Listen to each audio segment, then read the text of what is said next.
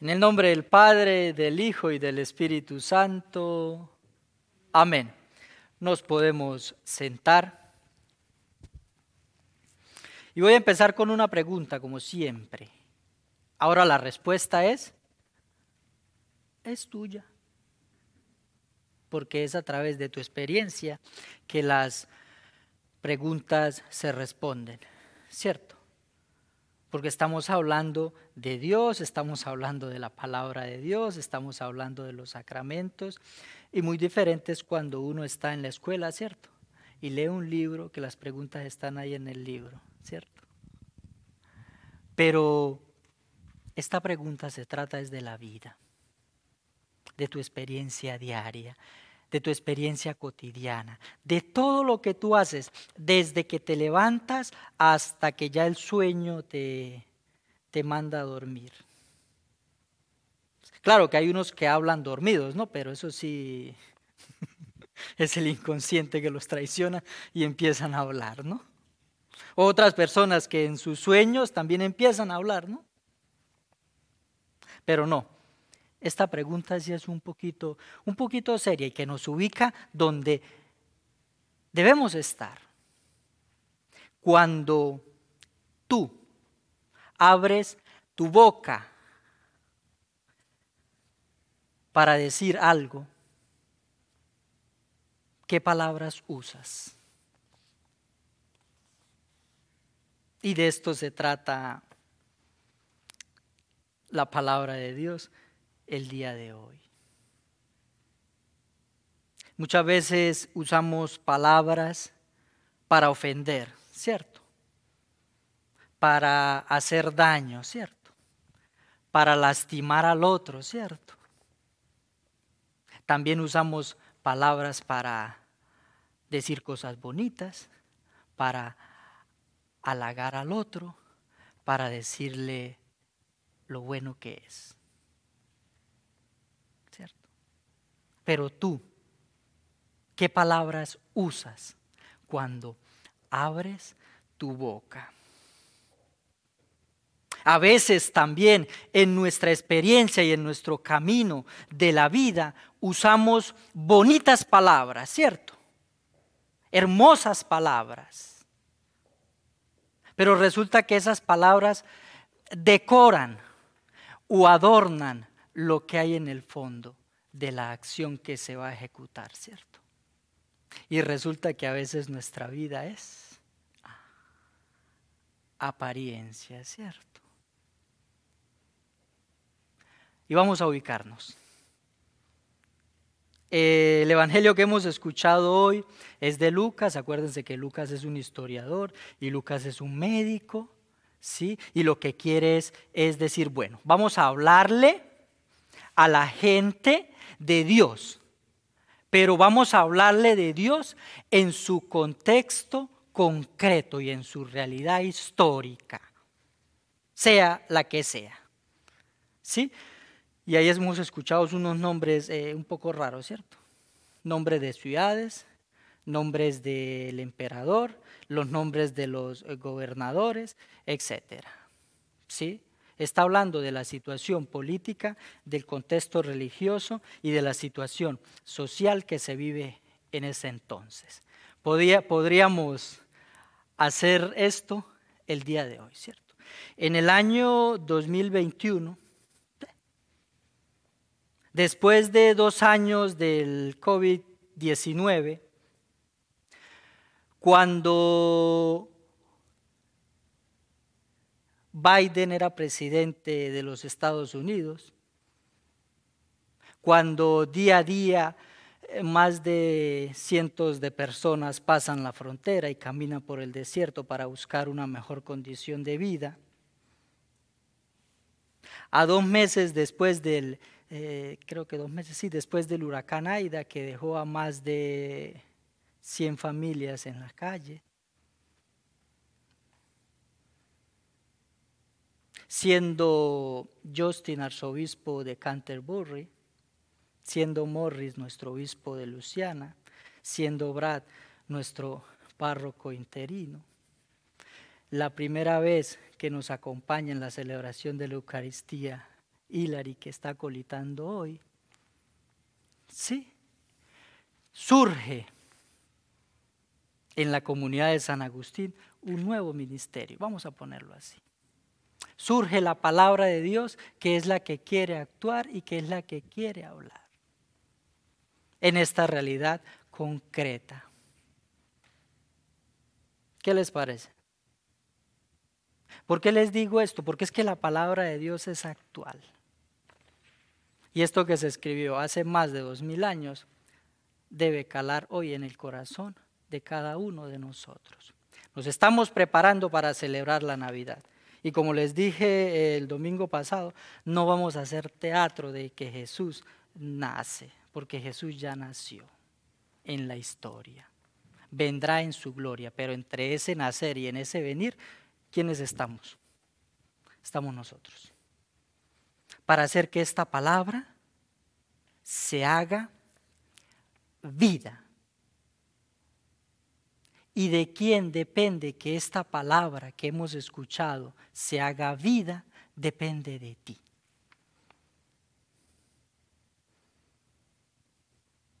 Cada uno sabe lo que, en lo que vive. Hay experiencias dolorosas, hay experiencias fuertes que marcan nuestra vida. Cierto, cada uno de ustedes sabe. Hay experiencias que te hacen llorar, hay experiencias que te hacen ser feliz y disfrutar y vivir la vida. Decíamos el domingo pasado, en el primer domingo de Adviento, que todo en la vida tiene un propósito. Y estamos aquí por un propósito. Y en la medida en que nos metemos al corazón del Adviento, vamos descubriendo cuál es el propósito de nuestra vida. Y por eso hoy lo que la palabra de Dios quiere es pulir nuestras palabras, pulir nuestras acciones, pulir nuestras intenciones. Porque todo está en las intenciones, en la intencionalidad con la que hacemos o dejamos de hacer las cosas. Mire, nadie va a hacer las cosas por ti si tú no las haces. Por eso la fe es una decisión de vida. Es una virtud teologal que se nos da en el bautismo, pero es una decisión de vida, porque cuando nos bautizan no tenemos uso de razón. Bueno, los que los bautizamos pequeñitos, ¿no? Ya cuando son adultos ya es otra cosa, cuando es bautizos para adultos ya es otra cosa diferente. Cierto. Y resulta que Dios en ese tiempo envía a un profeta, pero lo envía al desierto.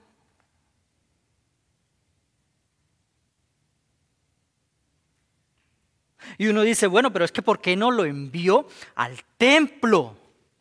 ¿Por qué se va a ir al desierto a que lo escuchen los peces? ¿A que lo escuchen las piedras? ¿A que lo escuchen las serpientes? Todos los animales que hay en el desierto. ¿Por qué no lo envía al templo donde se reúne la gente todos los días? Porque seguramente lo van a agarrar a piedras, ¿cierto? Y como las piedras no se levantan solas para ser tiradas, pues entonces,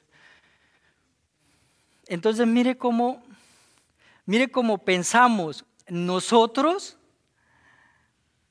y miremos cómo piensa Dios, ¿cierto? Y todo esto tiene que ver con la palabra, ¿sí?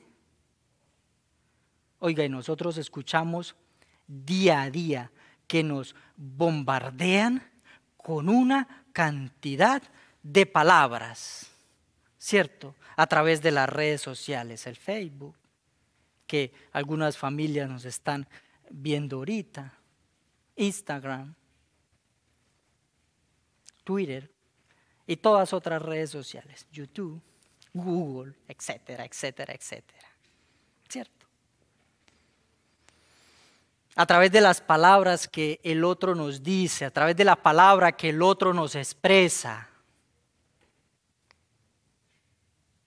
Pero entonces eh, eh, yo me pregunto, ¿de qué se trata todo esto? Estamos bombardeados de mil palabras y las escuchamos, y cuando se nos habla de una sola palabra, que es la palabra de Dios, ¿qué hacemos? ¿Qué hacemos? ¿Tú qué haces? ¿Yo qué hago? ¿La escuchamos?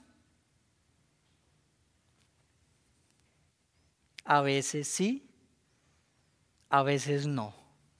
No vamos a decir que a veces sí, porque no, a veces no. Pero entonces estamos envueltos en esta dinámica, ¿cierto? Y para concluir con, con esto, yo creo que una de las cosas más bonitas en nuestra vida, ¿cierto? Así tú estés, mira, si tú te estés reventando por dentro, te estés muriendo por dentro, si tu palabra va a herir a la otra persona, mejor cierra el pico. Porque la mejor palabra es la que no se dice. Tampoco caigas en una dinámica de que tengo que decirle sí a todo, me tengo que quedar callado a todo, no, porque eso es masoquismo.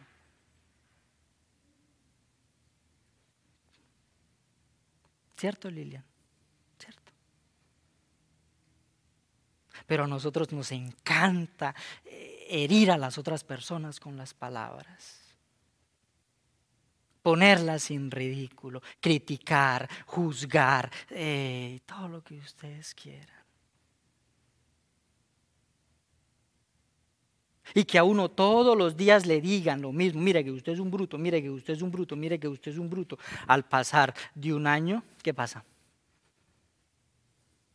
Uno se la cree, ¿cierto? Entonces, eh, cuidado con esto. Cuidado con esto porque mire, Juan se va al desierto.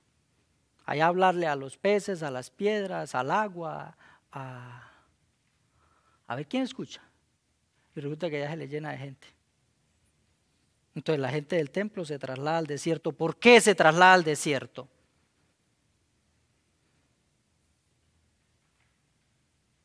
¿Por qué se traslada al desierto? Porque son palabras de vida. Porque son palabras que ayudan a salir. Tal vez no van a ayudar a solucionar los problemas, porque las simples palabras no solucionan los problemas. Pero tal vez a escuchar esas palabras que ayuden a sobrellevar las situaciones difíciles o complicadas que se viven. Por eso van al desierto y se salen del templo a dejar de escuchar una cantidad de palabras decoradas pero vacías por dentro. ¿Sí? ¿Se acuerdan lo que les decía al inicio? A veces las palabras son buenas, son palabras bonitas, son palabras decoradas, ven que yo te ayudo, ven y esto, pero son enmascaradas de puro vacío. Sí, miren qué bonito que, que este segundo domingo de Adviento, donde tenemos la segunda velita, ya el otro domingo vamos a celebrar eh, eh, la tercera velita, eh, vamos a celebrar eh, a Nuestra Señora de Guadalupe, ¿sí? Va a ser de otro color diferente. Otro será el contexto, otra será la situación. Pero este domingo lo que nos quiere decir es una voz grita.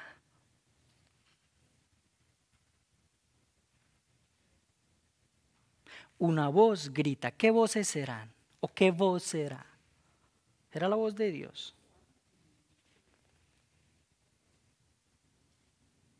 ¿Qué grito será? Una voz grita. Ya Juan gritó, ya Juan gritó hace más de dos mil años y la gente que lo escuchó fue a verlo, Pero hoy, ¿cuál es la voz que grita? ¿Cuál será la voz que grita hoy? Ya vimos el contexto y la situación al inicio. ¿Sí? ¿Cuál será la voz que grita hoy?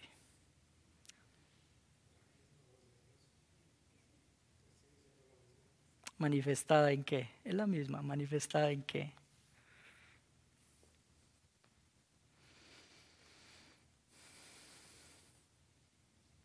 Mucha injusticia a veces, ¿cierto? Injusticia social. Y entonces esa voz se transforma y se convierte en muchas voces.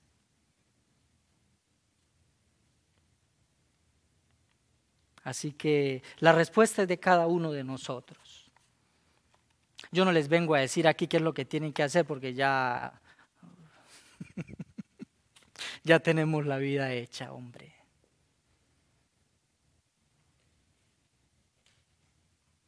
Pero sí de lo que estoy convencido y seguro que cuando uno escucha la palabra de Dios y esa palabra cae directamente en el corazón, te transforma la vida y te la cambia. Y a veces tú vas a tomar decisiones que chocan, pero hay que hacerlo.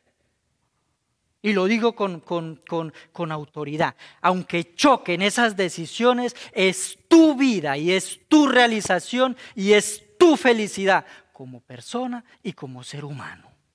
Así te venga el mundo encima, así te digan mil palabras y así escuche las palabras que vas a escuchar.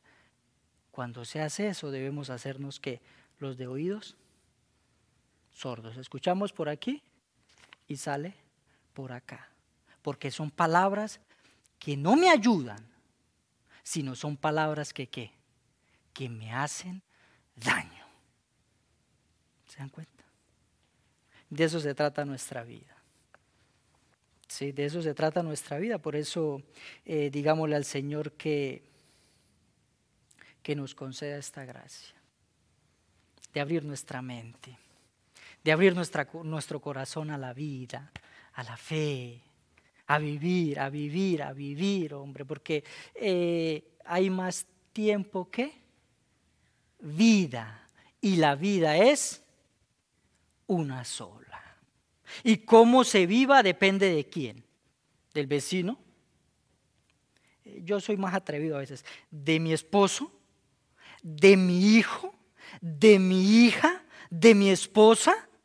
No, depende de ti. Y en esa comunión con tu esposa, con tu hijo, con tu hija o con tu esposo, allí es donde se construye algo bonito. Sí, a veces nos hacemos sordos a tantas cosas, pero si entramos al corazón de la familia es donde vemos más injusticias. Uno no sabe qué es lo que pasa de puertas para adentro, uno sabe qué es lo que pasa de puertas para adentro con, eh, con la esposa de cada uno y con los hijos de cada uno, pero con el resto no. Pero entonces miren que a veces